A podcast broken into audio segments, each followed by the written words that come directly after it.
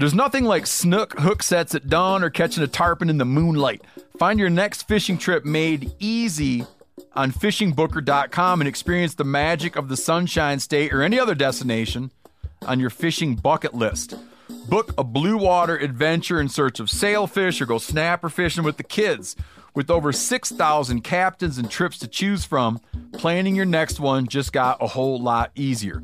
Download the Fishing Booker app on the Google Play or App Store or visit them online at fishingbooker.com to book your trip today. Outdoor adventure won't wait for engine problems. Things like hard starts, rough performance, and lost fuel economy are often caused by fuel gum and varnish buildup. Seafoam can help your engine run better and last longer. Simply pour a can in your gas tank.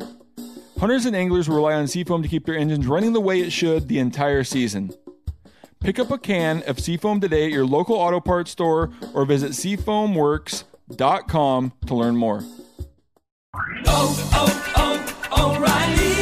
Are your wiper blades chattering, skipping, or squeaking? Don't let streaks or smearing on your windshield compromise your visibility. When it's time to replace your wiper blades, stop by O'Reilly Auto Parts and see our selection.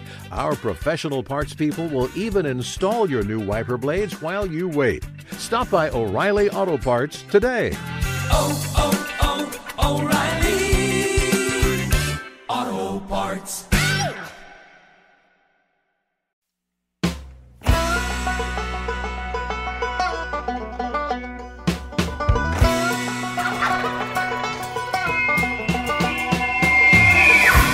Welcome back to another episode of Cutting the Distance. Today's guest may be best known for being the first to take all 29 North American big game animals with a recurve bow and complete the Super Slam, Fred Eichler. He's been fortunate enough to share his love and enthusiasm of the sport with fellow bow hunters across the country through his television shows and personal appearances. Today, we hope to tap into his knowledge on predator calling, but more specifically, targeting bears. Welcome to the show, Fred. Hey, thanks so much, Jason. I appreciate it. How's everything going? Absolutely great, man. It's a beautiful day here in Colorado and uh, having a blast. Just got done doing some predator calling the other day down in Texas and Florida. So uh, still rolling here, buddy. I don't know how to slow down.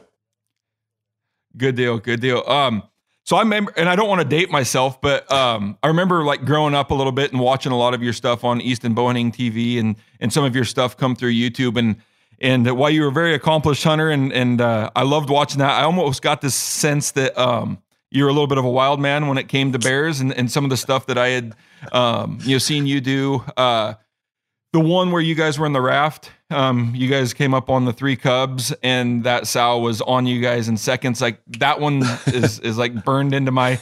Um, you know, I think there's a video of I, I, maybe you guys were at a lodge or at a camp and there's a, a, black bear messing around in the garbage can and you go up and Slap decide it. you want to give him a little pat on the back.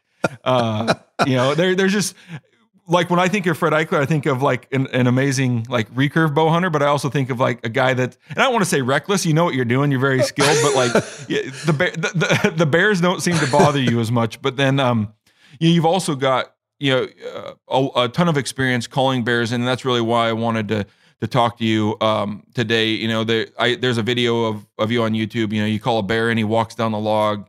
You know, I think he's 15, 17 yards above you. You know, on a different hunt, you called in two different bears. Um, you know, with, on on a Rossi video that you were filming with your 4570. Um, so there's just when I when I think of you know Fred Eichler, uh, you know.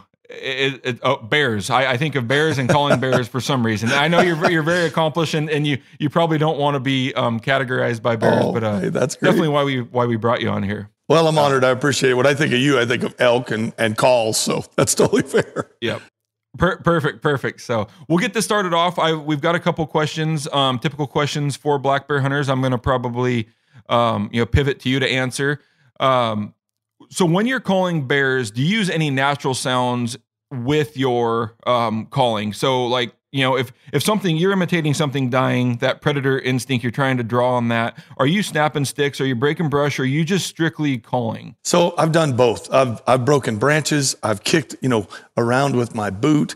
Uh, a lot of it depends on the bear. I, I love it when you can see a bear and call. So I've called in bears blind calling, which you know I refer to blind calling as you're not looking at the bear.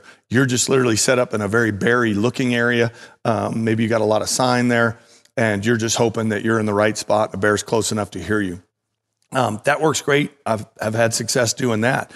I have more success if I can spot the bear first and gauge its reaction to my calling, to the, to the other noises I'm making, uh, like breaking sticks or kicking brush. You know, if I see that bear start to hesitate or as I'm really wailing on the call, does it come in faster if I'm slowing down or quieting it down or if I'm louder and, and more aggressive?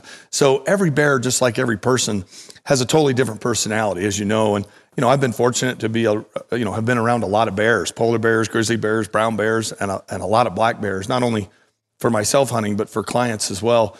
So everyone's different. I wish I could say it was cookie cutter and boy, this is going to work every time. But as you know, you know, calling in a bunch of elk and all the different animals that you've called in and hunted, everyone is a little bit different. And I think bears are even, uh, even more so than that. Uh, you know, you can take whitetails and yeah, everyone's a little different, but for bears, it seems like there's such a wide variety based on their experiences. You know, are, you know, is it a, you know, dominant bear? Is it a subordinate bear? Is it a, you know, is it a boar? Is it a female? What time of year is it? Is it spring? Is it fall?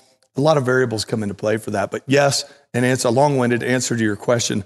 Uh, based on the bear, if I can see it, I'll switch it up. If I have a bear starting to hesitate and uh, I'm kicking and making a lot of brush noise, then I'll stop, slow down on that. Um, if I'm not making any noise and that bear hesitates, then I'll try and make more realism and maybe I'll kick some branches and try and have some bushes moving around me, you know, at the same time.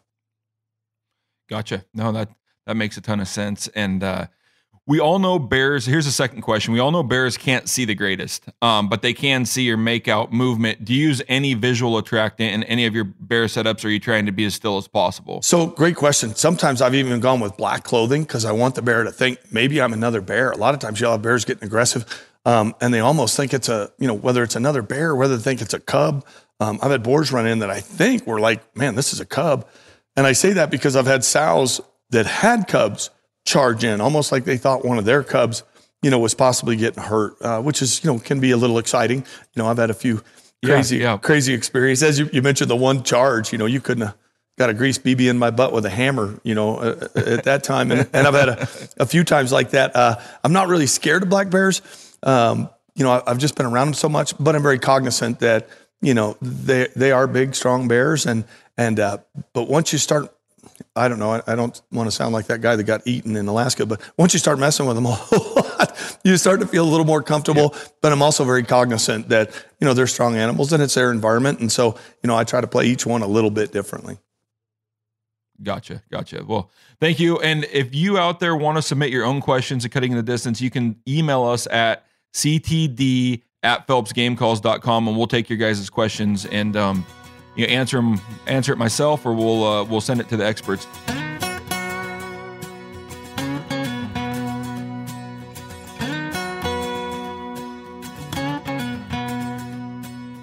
So now we're going to get into the questions I have for you, Fred. Okay. Um, you know, and, and kind of my interest in in calling bears. Um, and you may be different, but just the overall consensus is, you know, calling bears seems to almost be played with uh, with somewhat low odds. Now you can kind of you know correct me or or uh, you know versus the, the typical spot and stock. And it sounds like your answer to one of the earlier questions. Maybe you do a little bit of both. You spot the bear and then you go in and, and try to call. So it's kind of that hybrid system. We do it a lot elk calling. You know, it's not we're not calling the elk to our location. We're going to find them, go get close, and then move them a very short distance if possible. Right. It always ups your odds versus, um, so you know, I, I, mentioned we were talking before a little bit. I've set up probably thousands of times to call an elk, and and and that's a, a fall setting. You know, the bears are pretty full by then, but I've only had six bears come in.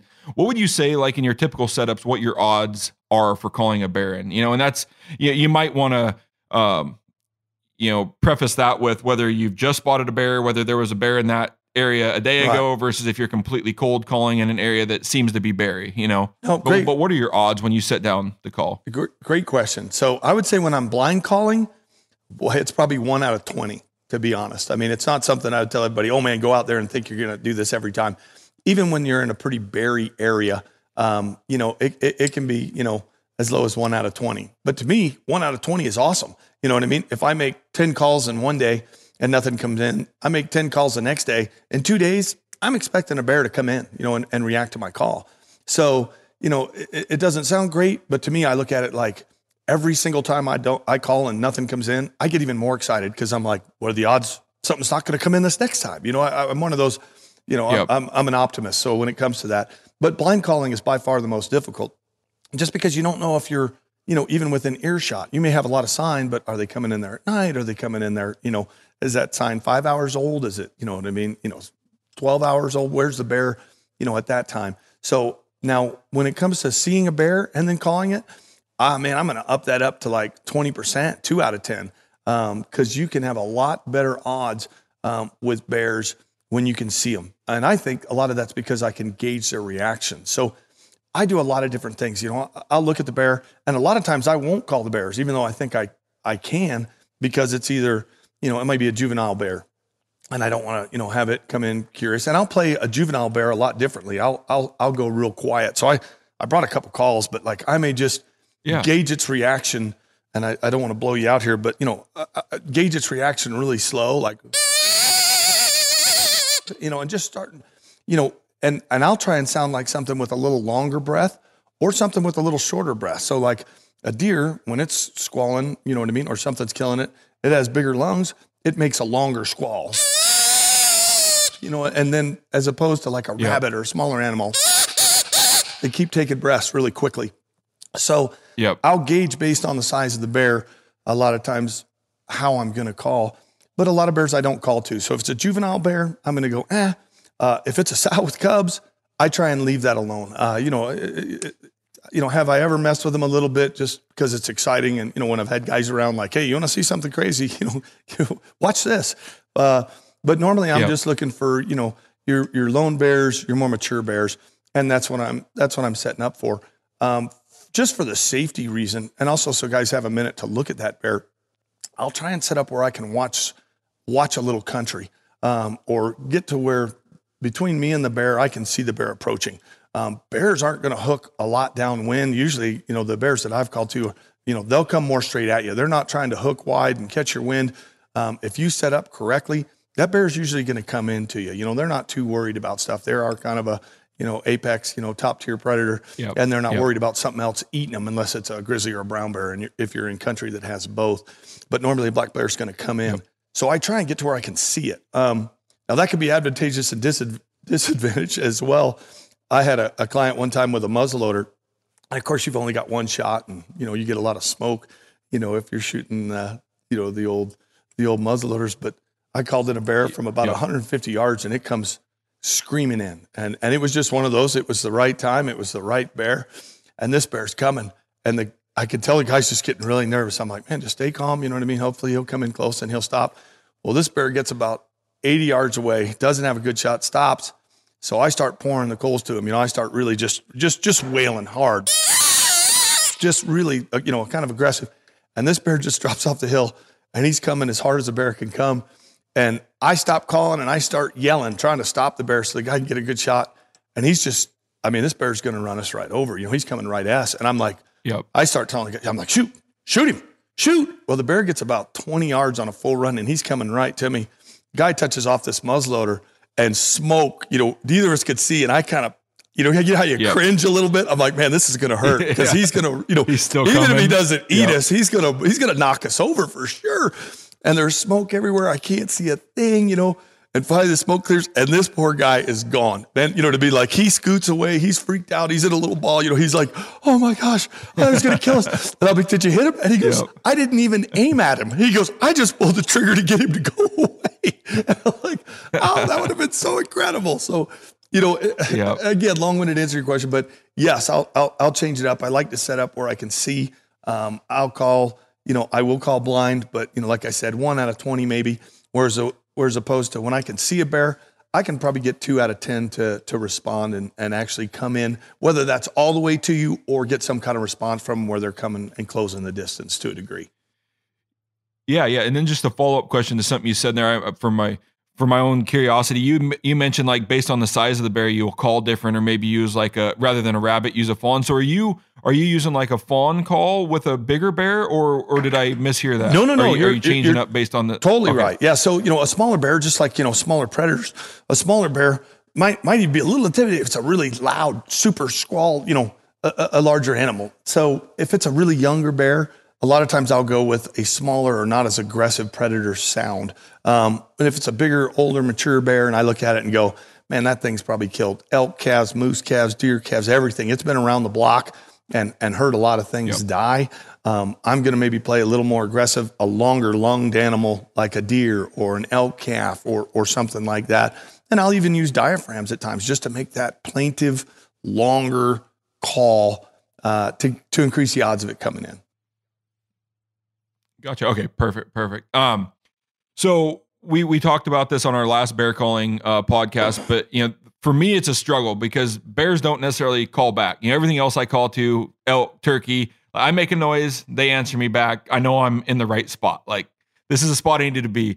So how do you find confidence in a spot like pre-scouting when you're going out? You know, the the the red trees, you know, scat, all of that. Like, how do you know? Like, is there an amount of scat? Is there enough sign? Like, what's your what's your factors into knowing you're in a good spot to be um, for calling bears?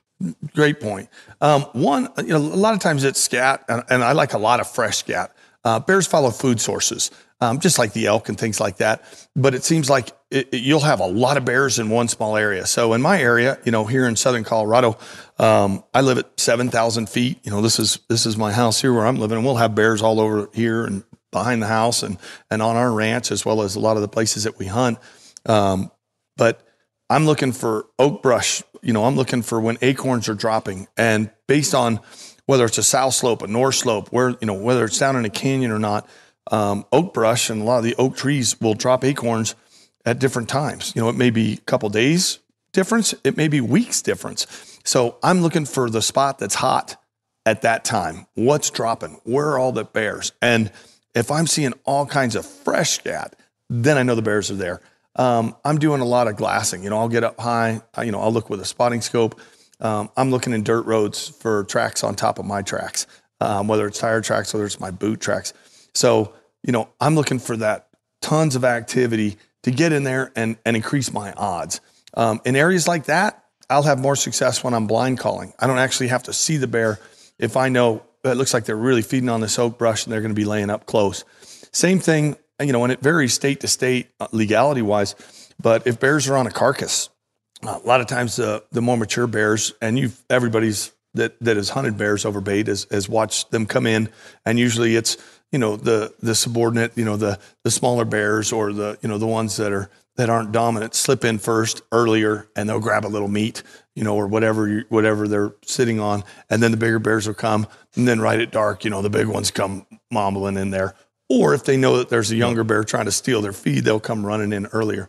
So a lot of times I'll set up close to those feed sources. Again, whether it's acorns, uh, whether it's a dead carcass. Here in Colorado, you can legally hunt over the carcass of a of a legally killed animal or something that you've found. So let's say one of my clients harvests an elk. We take all the edible meat off it, you know, quarters, backstraps, tenderloins, all that, and there's just a gut pile and maybe some ribs there. You know, I'll set up and call off that once the bears start hitting that. That's a great location to slip into and and try and call something off of. Gotcha. Perfect. Perfect. Um, so you're going out on a bear hunt. You're going to call them in. So you expect them to be, you know, 50, 60, you know, maybe 100 yards. Like what, what gun are you grabbing out of your, your gun safe, you know, before you take off to, if you're going to target bears and intend to call them in? So, you know what? I tell guys you can use any weapon you want. A lot of guys are into the longer range. Some people don't like bears up close. For me, calling a bear is about being up close. Like I want them close. Um, you know, one of the guys that you know I hunt with in Canada a lot. You know, Clint. He's got Kispiox Valley Outfitters, and he loves calling bears in. And we both look at it the same way. Like I want the bear right on top of me. You know, to me, I didn't really call that bear in or do a great job of calling him in unless he's under 30 yards. I want the bear close, you know. So that's uh, so I choose my weapon accordingly. Um, when I'm also calling bears in, I want something that has a lot of stopping power. Um, so 4570 to me, there's something about the lever guns too. You know, I've got a, you know, I've got a Rossi 4570 and I absolutely love it. It's, it's just, you know, and any of those, you know, Marlin, there's a bunch of people that have those levers in the larger calibers, but I've got a, you know, Rossi lever 4570 and I'm running a heavy bullet through it, hollow point, and man, when they come up, you know, Hornady's got some uh, quite a few different loads for it, and I want something that when I shoot, it's going to drop the bear either in its tracks or it's going to knock that bear to where it's not going to go 20 yards and it's going to drop. Um, also, just so you have the shorter barrel, I'm not trying to acquire a scope. Uh, I like the open sights. Uh, red dot's not a bad idea either, uh, but for me, I like open sights. Uh, you know, the shorter levers because it's quick. You can swing it quick. You can react quick. Um, you know, if I'm with a client, um, you know, or even if I'm hunting with a, you know, with another guide and we're both calling. You know, I've tandem called with Clint. You know, up in Canada, we've had an absolute blast doing that because man, it, I mean, when you got two guys and calling differently, oh, it just it just seems like you know multiple, just like elk calling when you have one guy cow calling here, another Yep. guy cow calling behind you. Um, with bears too, when we have two different guys with running a little bit different sounds, everybody calls a little bit differently. Man, it seems like bears just you know it increases the odds. So sometimes tandem calling works great too. But yeah, I'm going to tell you that a that a lever, short, heavy caliber. I, I like that because I like calling them in close. So, you know, I'll have a lot of bears that'll close at, you know, 100 yards. And uh, that's neat. You can reach out there and, you know, shoot them with a scope, and that's all great too. But for me, if I going out and going, man, I'm going to try and call a bear. This is my goal. I want them in right on top of me. Yeah. Do you do you still pick up the recurve if you're gonna if you're gonna call is a bow a good option? Like just because there there's that chance that you're not gonna get him to stop at twenty or thirty, right? I'm exactly. um, Go ahead. I'm sorry. I, I started laughing because I'm like, yeah, I, have my answer to this. So yeah, I, I, was assuming I was assuming the answer was that, but I just wanted to double check that you're not picking up your your recurve or any bow when you're going specifically calling. No, and that that's a great question. Now, have I done it? Yes. Is is it something I'm ever going to take a client on, or is it something I would ever suggest people to do?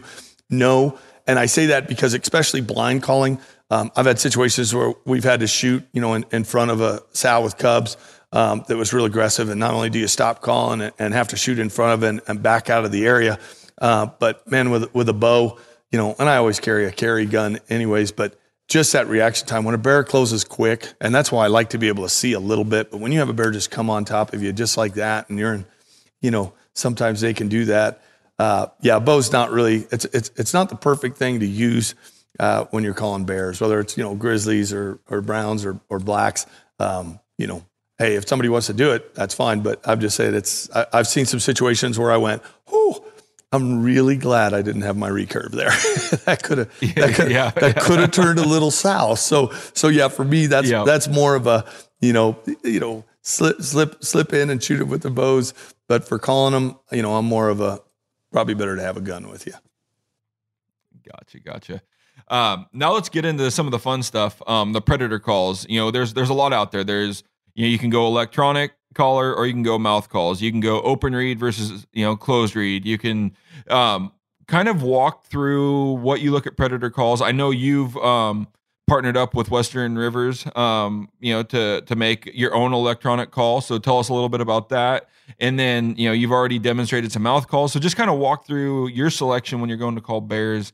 Um, you know what what calls you're looking at, what you're going to bring. You know the legality of you know certain calls in certain states, and kind of walk through that that whole uh, that whole conversation on the calls. No, great question, Jason, and and, and you know probably better than you know anyone because you've called so much and you know your own line of calls and everything you've done.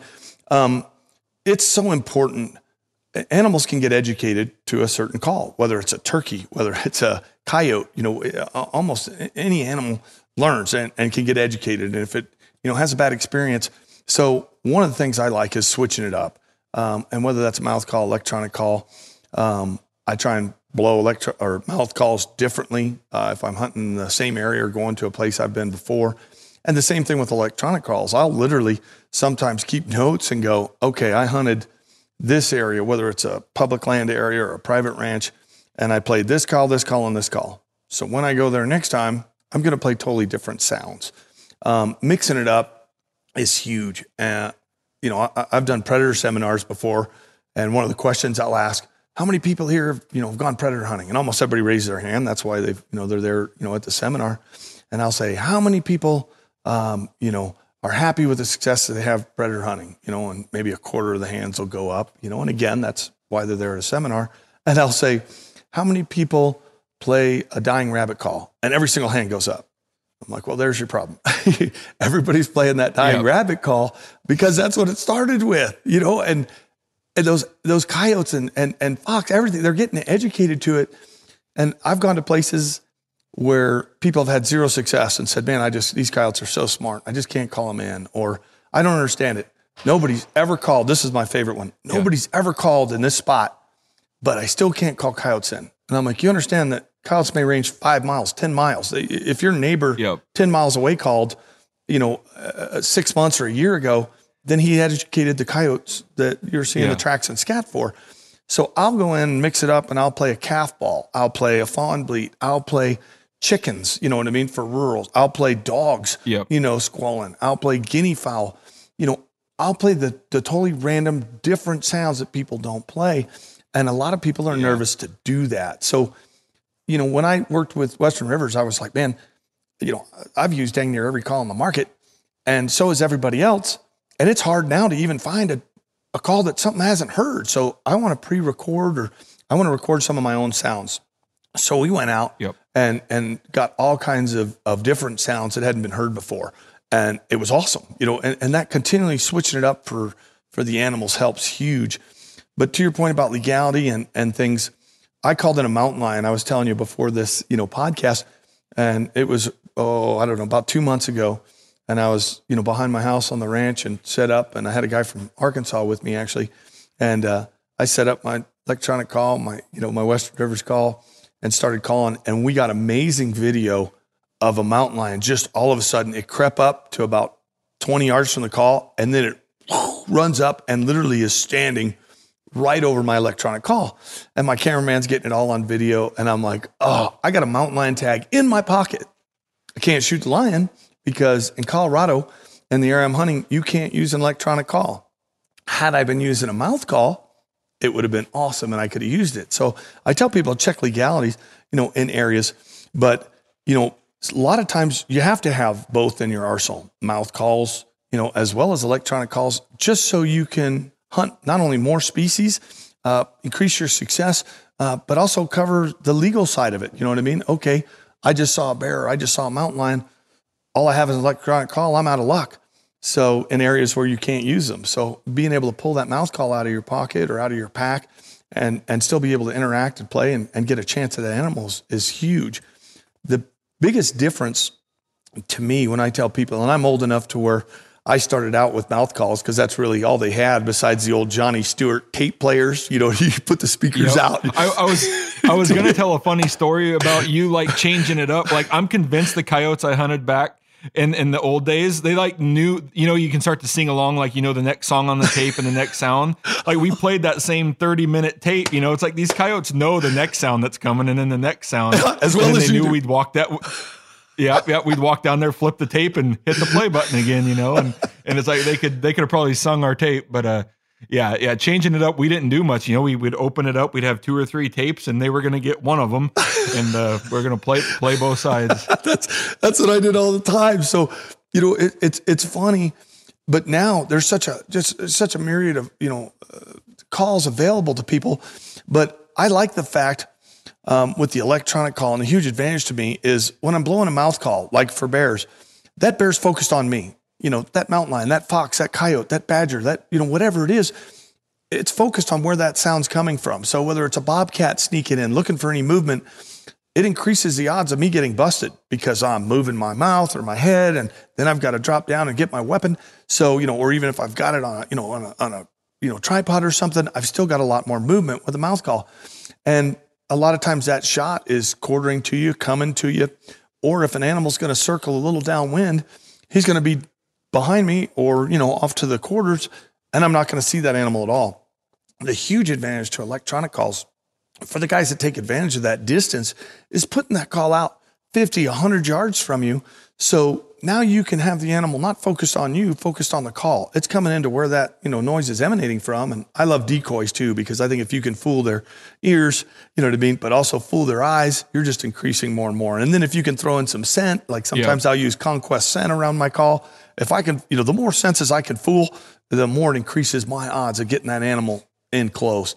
But you've got that call out there, the animal's coming in, it increases the odds of getting a better shot and an animal that's not going to spot you and focusing that animal on where you want it to go. So, you know, the for the guys to take their time and learn how to set up correctly, it's really you can't beat an electronic call. It's just you know with with the myriad, you know, at the push of a button, being able to play a lot of different sounds.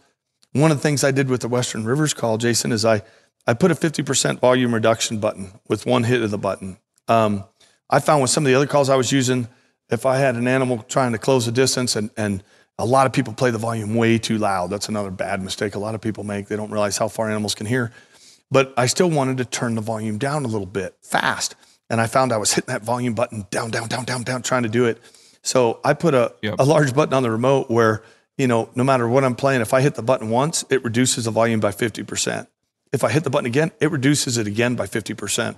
So if I have something out there that's holding up, you know, man, I can drop the volume, you know what I mean, and and and start to bring them in. Because realistically, when you've got something dying, it doesn't stay the same volume.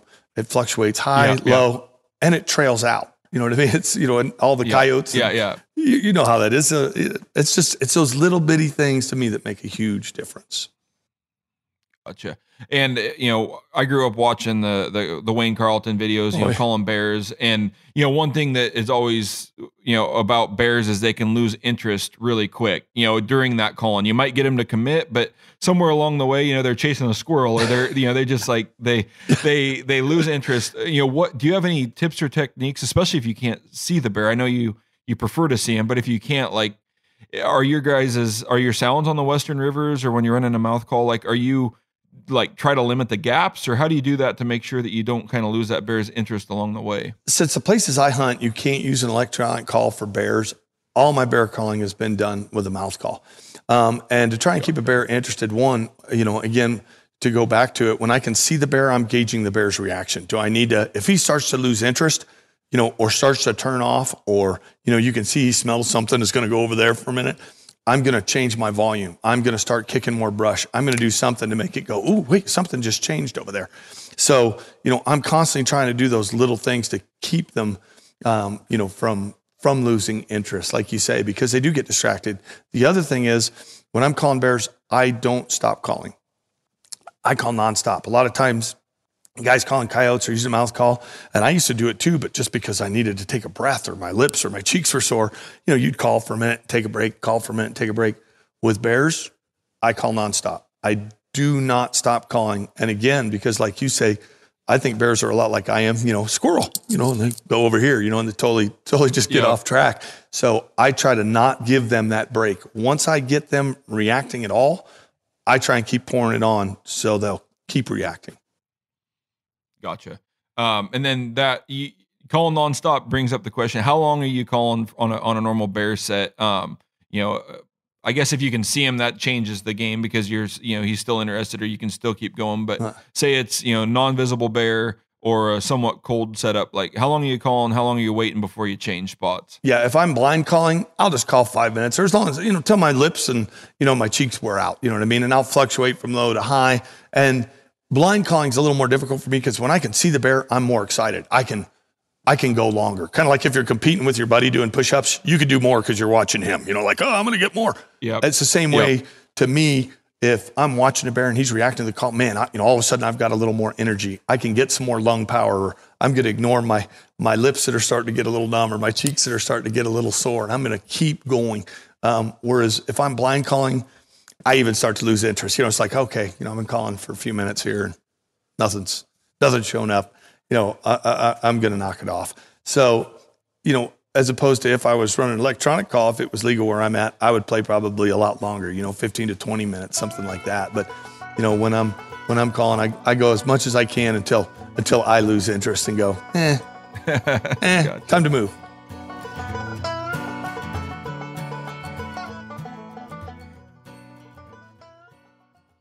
O'Reilly Auto Parts are in the business of keeping your car on the road. O'Reilly Auto Parts offer friendly, helpful service and the parts knowledge you need for all your maintenance and repairs. If you're confused about what part you need, like what wipers are going to be the best, what replacement headlights are going to be the best, go into O'Reilly and talk to the people that work there because they're great and they're super friendly and they'll get you squared away where you walk out knowing you got the right thing. They've got thousands of parts and accessories in stock, either in store or online, so you never have to worry if you're in a jam. Do you need your windshield wipers replaced? You need a brake light fixed? You need some quick service? They'll help you find the right part or point you to the nearest local repair shop for help. The professional parts people at O'Reilly Auto Parts are your one stop shop for all things auto do it yourself, and you can find what you need in store or online. Stop by O'Reilly Auto Parts today or visit us at o'reillyauto.com slash meat eater that's o'reillyauto.com slash meat eater We've all seen plenty of gadgets and fads come and go, but here's one product that stood the test of time Seafoam Motor Treatment. Lots of hunters and anglers know that Seafoam helps engines run better and last longer. It's really simple. When you pour it in your gas tank, Seafoam cleans harmful fuel deposits that cause engine problems. I'm talking common stuff like hard starts, rough engine performance, or lost fuel economy. Seafoam is an easy way to prevent or overcome these problems. Just pour a can in your gas tank and let it clean your fuel system. You probably know someone who has used a can of Seafoam to get their truck or boat going again. People everywhere rely on Seafoam to keep their trucks, boats, and small engines running the way that they should the entire season. Help your engine run better and last longer. Pick up a can of Seafoam today at your local auto parts store or visit seafoamworks.com to learn more.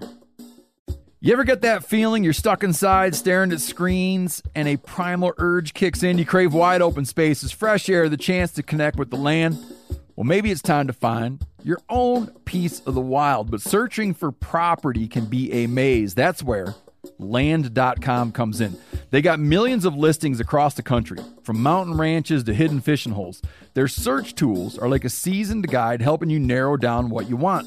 Land.com isn't just about buying and selling. It's about finding a place to hunt, fish, explore, or simply sit by a campfire and listen to the crickets. So head over to land.com today to turn one day into today because trust me, there's nothing quite like the feeling of standing on your own piece of earth.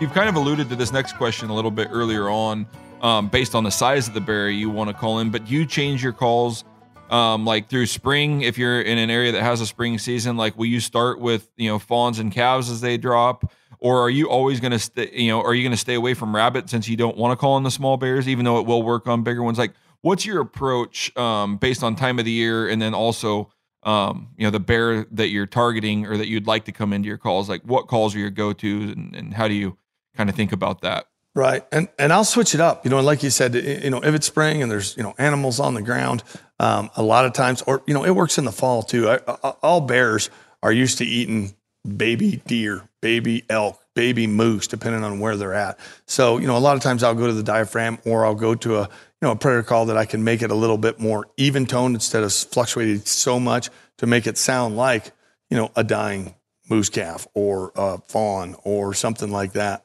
But I have a lot of luck with that. But I've found, you know, big bears will react to the small, you know, small stuff as well. So again, I prefer to spot them and look at them and then call to them. And, you know, sometimes I'll totally change it. If I'm giving them a, you know, just a loud, you know, predator call, that's basically a improvised rabbit. You know, I'm just, it's a squall and I'm, I'm doing it and they're not reacting. Well, I may switch it up real quick and go to a diaphragm and, you know, or try and make it sound more like a fawn and see if that all of a sudden makes them go, ooh, this sounds good or vice versa. Sometimes I'll start out with a bear. You know, I may see a big bear and go, man, I'm gonna I'm gonna start calling that one and try and make it react, uh, you know, to a moose or you know a calf sound and and see how it does. And if it doesn't, then I'll switch it up to just a long squalling, just noise maker that sounds like something dying. Um, and again, a lot of that depends too. You know, I've been up in the Yukon calling grizzlies, and you know that's a that's a little scary proposition too. It's fun, but again, I try to look to where I can I can see a little bit and have a little bit of distance, or or whether I'm calling in wolves or you know whatever it is. Um, you know, and I've only called two wolves into the call, but you know, it's still exciting. I've I've probably called in more than that that I didn't see, but I've called two in that I actually Yep. shot on video, so those were kind of neat. But you know, when it's a grizzly and things like that, anything that that bear is going to react to, whether it's a you know fawn or you know almost, and I say moose, but you know like a, a calf of anything, a fawn, a, you know a calf that sounds right and it's reacting, and I'm just going to keep hitting on that. If it's not reacting and I can see it, I'm going to go through. I'm going to throw everything at it, but the kitchen sink, and see if I can hit the right sound that causes it to react. Know, and the other thing Yeah, with yeah, this, very similar. sorry, go ahead. No, I, I was going to say very similar to elk calling. You know, everybody thinks we have like this perfect cookie cutter, like, you know, you're going to do this and this. And it's like, it's really, you know, I relate it back to bass fishing. You know, you show up to the bass spot and you're going to throw a plug, you're going to throw a buzz bait, you're going to, you know, throw a jig and just try to figure out like what's catching fish in this area. You know, same thing for elk, same thing it sounds like for, for bear. You're just going to throw everything at him and see like, all right, what gets him to turn my way and commit. And then I give him a little bit more, you know, is he going to continue on or is he going to lose interest? Then you, you know, try to find the next thing that's working. Right. And and and it's funny because just like that was a great analogy with the bass fishing. And I think I mentioned earlier that bears are just so across the board with their personalities, if you will, or you know, their dominance or, you know, whether they're dominant or subordinate. Um, you know, I've I've run bears off that I thought this is a done deal. You know, sometimes when I close the distance too close, you know, if I see a bear at 300 yards, for example, I may try and close to, you know, 150 yards, you know, before trying to call it or 100 yards and then trying to call it. So, but I've got, I've got video of slipping up where I thought, man, look at this giant bear. He's going to come running in. And I know he probably has never heard a call, but for some reason I did something or I was too aggressive or it just wasn't worth the fight to him that day, whatever. But, you know, where they just went, mm, nah, I'm out of here and took off. So, you know, to your point, you're, you're playing around, but that's what's fun about it. You're, you're, you're, you're playing different things, but what works with one bear or what scenario works with one or what sound works with one may not work at all uh, for the next one. But I, I, I do want to say again that people have to be very cognizant because I have had um, some some I, I won't say negative because they're all exciting, uh, but some reactions from sows with cubs where they will they, they'll get pretty aggressive and, and I don't know if they think it's one of their cubs um, that's you know that's getting hurt or they're or it's a uh, like a protective measure.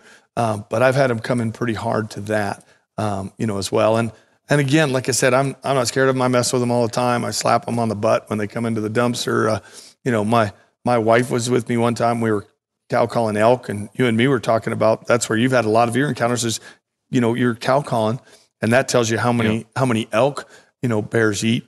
But we had a black bear literally stalking us, and uh, you know my wife's like, "What what are we going to do? I was like, I'm going to try and tree him. So I let him get really close and, you know, stupid, but, you know, I took off running and barking like a dog at him as quick as I could. And because I was so close to him, it startled him and he jumped up a tree. And, you know, I thought it was awesome. And she's like, Yep. You're just not quite all there, are you?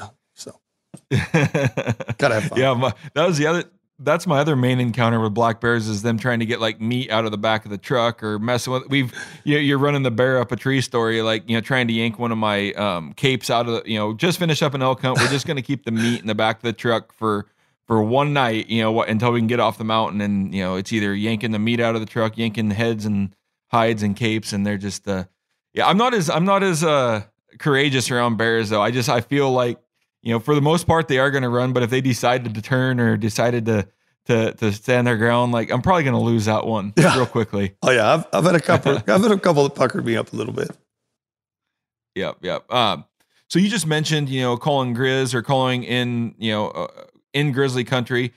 Do you do anything different? You know, I would say the, you know, you can't hunt grizzly in the in the lower 48. Um, you know, where we do a lot of this black bear calling. Um, if you're calling in grizzly country, is there anything you would do differently, or you know, like you say, it can be a little bit different of an experience. So you're still trying to call black bear in, in grizzly country. Like, what are you changing from your normal setup, and and how do you kind of just add a couple extra layers of safety to the to the setup? Oh yeah, and, and I'm going to tell you the same thing like I've done on Kodiak Island when I, you know what I mean. I've, I've, I've called for brown bears there, trying to get a, you know, get a reaction. Or even when I was calling fox, you know, I had a captain of a boat look at me and go, "You're nuts, man. You're going to be out there on, you know, on that island.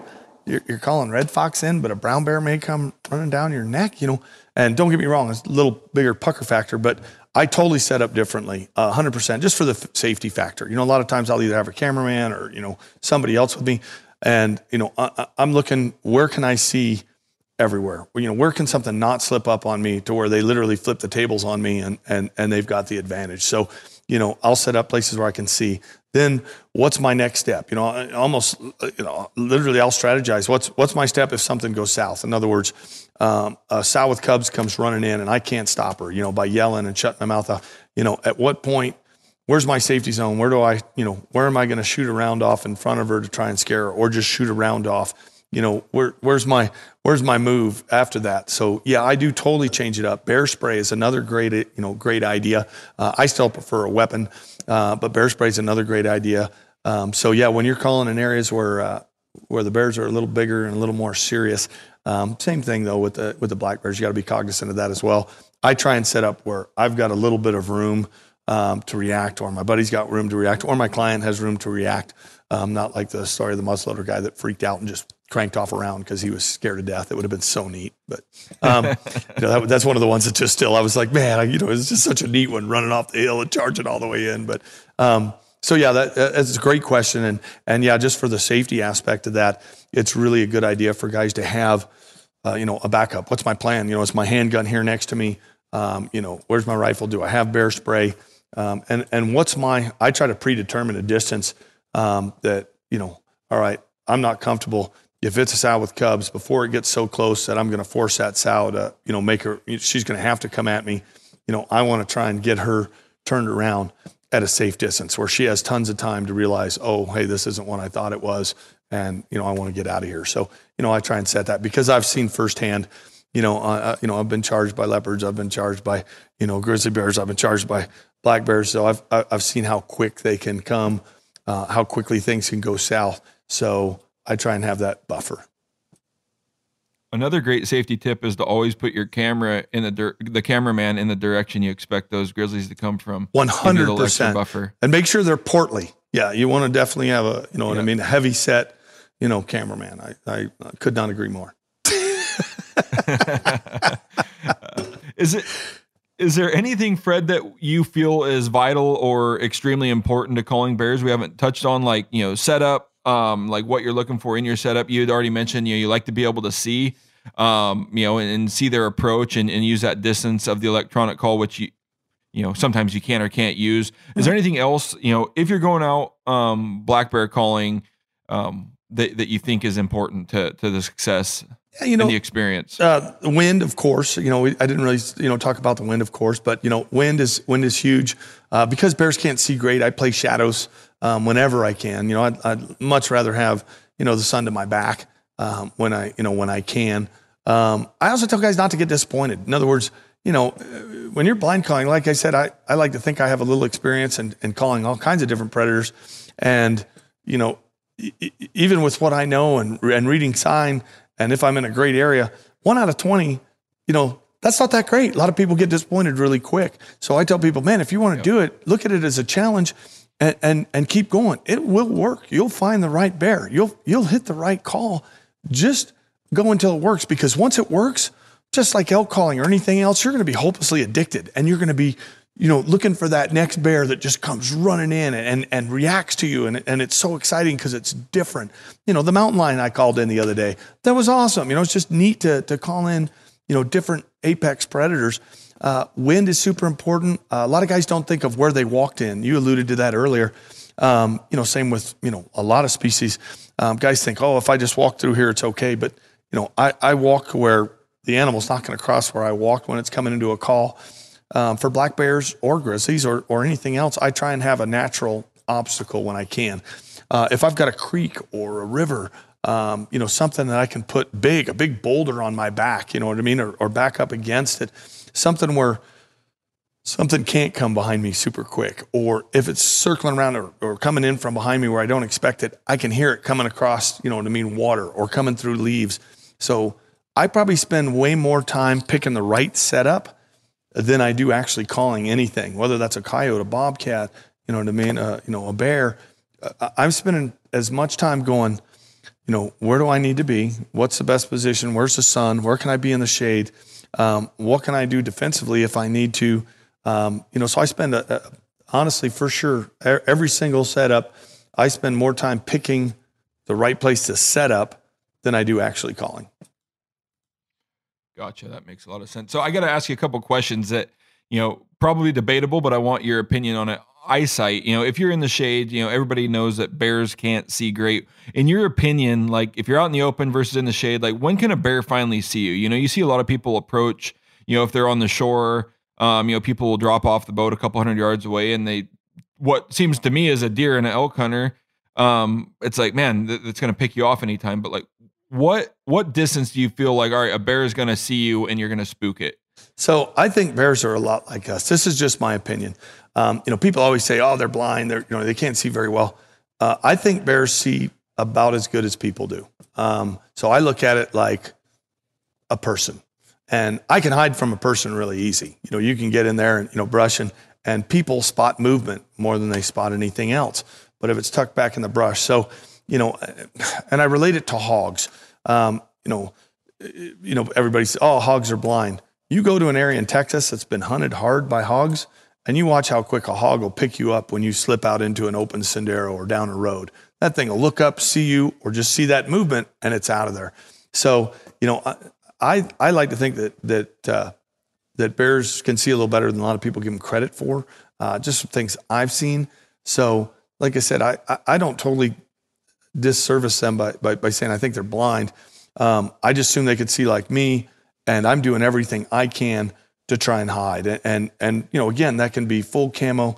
That can be just not only camo, but taking advantage of the shadows, getting back in the bushes. You know, if it's bright out and you're looking into the bushes, you know, how often are you kind of squinting or you're looking? It's like, what is that? Did I see something? Since a bear's coming into, you know, a, a something dying, I don't mind them seeing some movement. I really, I, I I think it's great. You know, that's natural. I don't mind them hearing brush going. So I don't mind them seeing some movement. I just don't want them to silhouette me. You know, I don't want like, you know, the, the background of my window here, you know, at my house. I don't want them to, to, to catch me, you know, moving in an open silhouette situation like this. Uh, I'd rather have it to where they can see something in the brush, like, ooh, something may be flipping around on the ground there. Or, you know, there's something, something is getting eaten over there. Um, Yep. but yeah, I, I assume that they can see about like people because I've just seen too many circumstances where you know, uh, but bears just aren't scared. They're not. You know, again, it's a difference between you know a carnivore and and and you know even though bears are omnivores and they eat everything, you know, and a prey species. So a predator versus I guess I should say a predator species versus a, a you know a prey species. When you're a deer or other animals, you're spooked out all the time, and the majority uh, the, of the states with black bears they're kind of right up there. There's not something that's going to sneak up and jump on the back of a black bear very often. Yep. So they're just Yep. not nervous. I I think a lot of people take that as, uh, man, they can't really see or they're not really paying attention. Nah, I think they're just walking around like, what's going to mess with me unless it's another bear? Yep. Gotcha. Just my so opinion. uh, very similar no no that that makes a ton of sense um and so we're gonna go on to smell just a little bit in your opinion on that um you know clay newcomb and and Rinella were hunting on one episode and they're convinced that the bear winded them at like 800 yards um you know and now they say you know it was it was six or seven of the guys you know camera guys producers everything that's that's on a set but in your opinion, if you had to make a loop around a bear and, and the bear was downwind of you, like what would be your like safety distance that oh. like I I can move it 400 yards, 500 yards? Would you have to go a thousand yards? Like how how far away? You know, let's say five mile an hour crosswind. Let's let's put some parameters on it. You know, fairly steady. You're not dealing with mountain thermals, but where would a bear be able to pick you up? You know, scent wise. Man, I, I got to go with, with, you know, with Kate, with, with uh, you know, Clay and, and Rinella on this one. It's a ridiculously long ways. I mean, half a mile, you know, three quarters of a mile. Um, and I'd still hope that the thermals were bringing it over them. Um, you know, bears could smell a root. Um, you know, they could smell a carcass from a ridiculous uh, long ways away. They can figure out which acorns are dropping where and, and, and head to them. You know, they can smell where a sow walked days before and pick up that scent and trail it up. So, you know, they're, their ability to smell danger or smell a person um, is is exceptional, and I, I would put it, you know, you know, on par, if not even better, to you know a deer or anything else. They're uh, it's amazing to watch what a bear can can smell, and like I said, even the roots and and things they go after and digging them up in the ground. Um, they've got an excellent, you know, an excellent sense of smell, and yeah, it doesn't surprise me at all. Uh, you know, 800 yards, no, especially if that wind was going right at the bear, no problem at all. They didn't have if they didn't get lucky and get thermals, you know, carrying the wind up over him or or past him somehow. Yeah, I'd uh, I'd say that wouldn't surprise me a bit. So uh, you know, as far as I can, as far as I can circle, you know, sometimes I just gamble and go, man, I hope this half mile or three quarter mile circle is enough.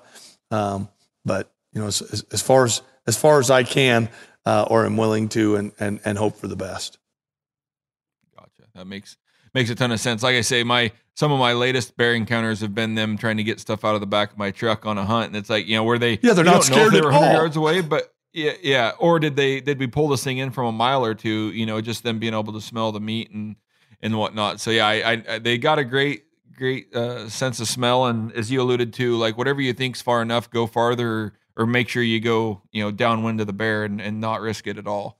It is amazing the difference in bears, though, and you just brought that up. I mean, you know, you'll have one bear that'll run from, you know, human scent from, you know, half a mile, three quarters of a mile, just because of the experiences that bear's had with people, maybe, or you know, whatever that is. And then the next bear will come towards you, like you know, even a black bear, like, hmm, I'm gonna go check that out. You know, what what what's that smell? Or Yep. you know, I wonder if they have something to eat. you know, or you know, Yep. I, there's a guy in, in town here in Trinidad that's a you know that's a trapper and been around you know this country and bears his whole life. And he was literally walking through the woods and he said he looked up saw a bear from a few, few hundred yards away and looked back and the bear was just charging him. No reason. You know he wasn't messing with the bear. It wasn't a sow with cubs. And he was like fred this is the craziest thing i've ever seen. Like it charged me. And you know i've had guides get charged and things like that mostly sows with cubs you know and bluff charges where they come right up to them but uh, yeah it's it's bizarre how one bear will react one way um, and another one will react totally differently based on their experiences or their fear or their age or their dominance you know. And i'm sure you've seen that with with baits. I've seen that when i was baiting bears. You know you could walk into a bait and you know one, one bear just take off scared to death as soon as he saw you or you know heard you or smelled you. And the next one it won't leave. It's like nope this is mine. I'm going to protect it. And it's been the same with carcasses. I've had you know i've had bears not leave elk carcasses or deer carcasses you know whereas other ones they just see you through the trees and they take off. Next bear's like no this is my carcass and you need to go. So kind of neat.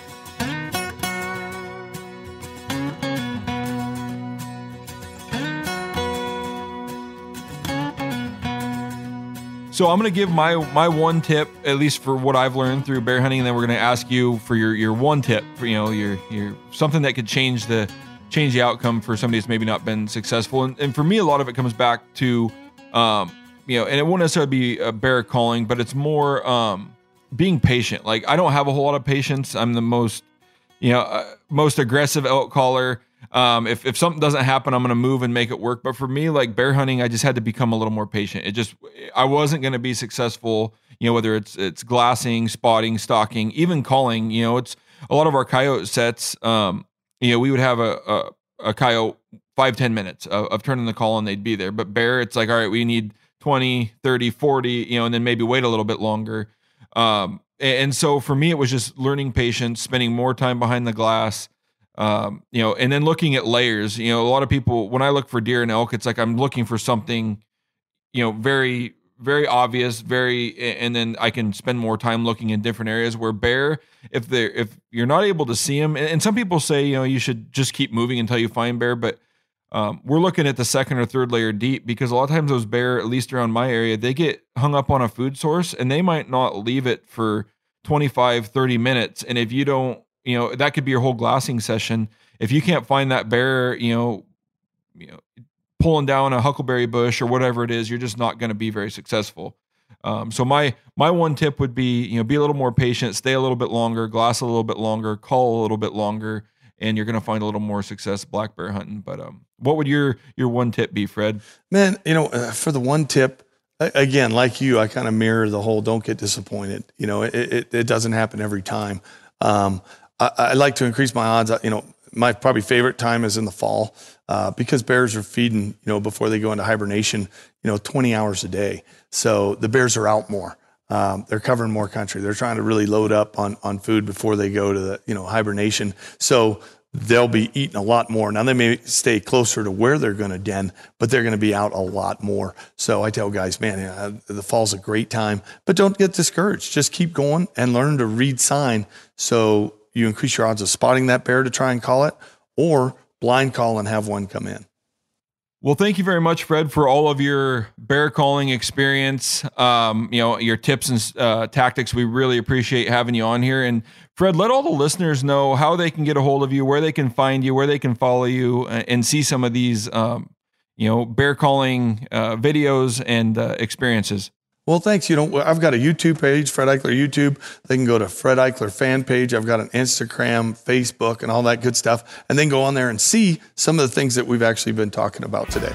All right, everybody, go check out Fred. Um, if you don't know who he is, I'm sure you do. But uh, you know, uh, a wealth of knowledge on everything big game. But um, you know, he's got this predator thing dialed. So we we appreciate having him on today. Well, thank you, Jason. It's great talking to you. I enjoyed it, and uh, good luck calling and this fall as well. All right, take care, Fred.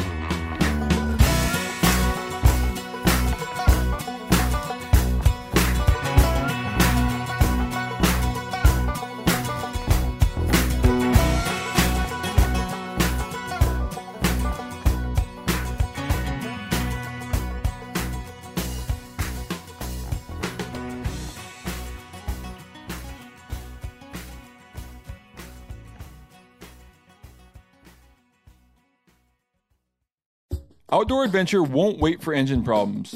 Things like hard starts, rough performance, and lost fuel economy are often caused by fuel gum and varnish buildup.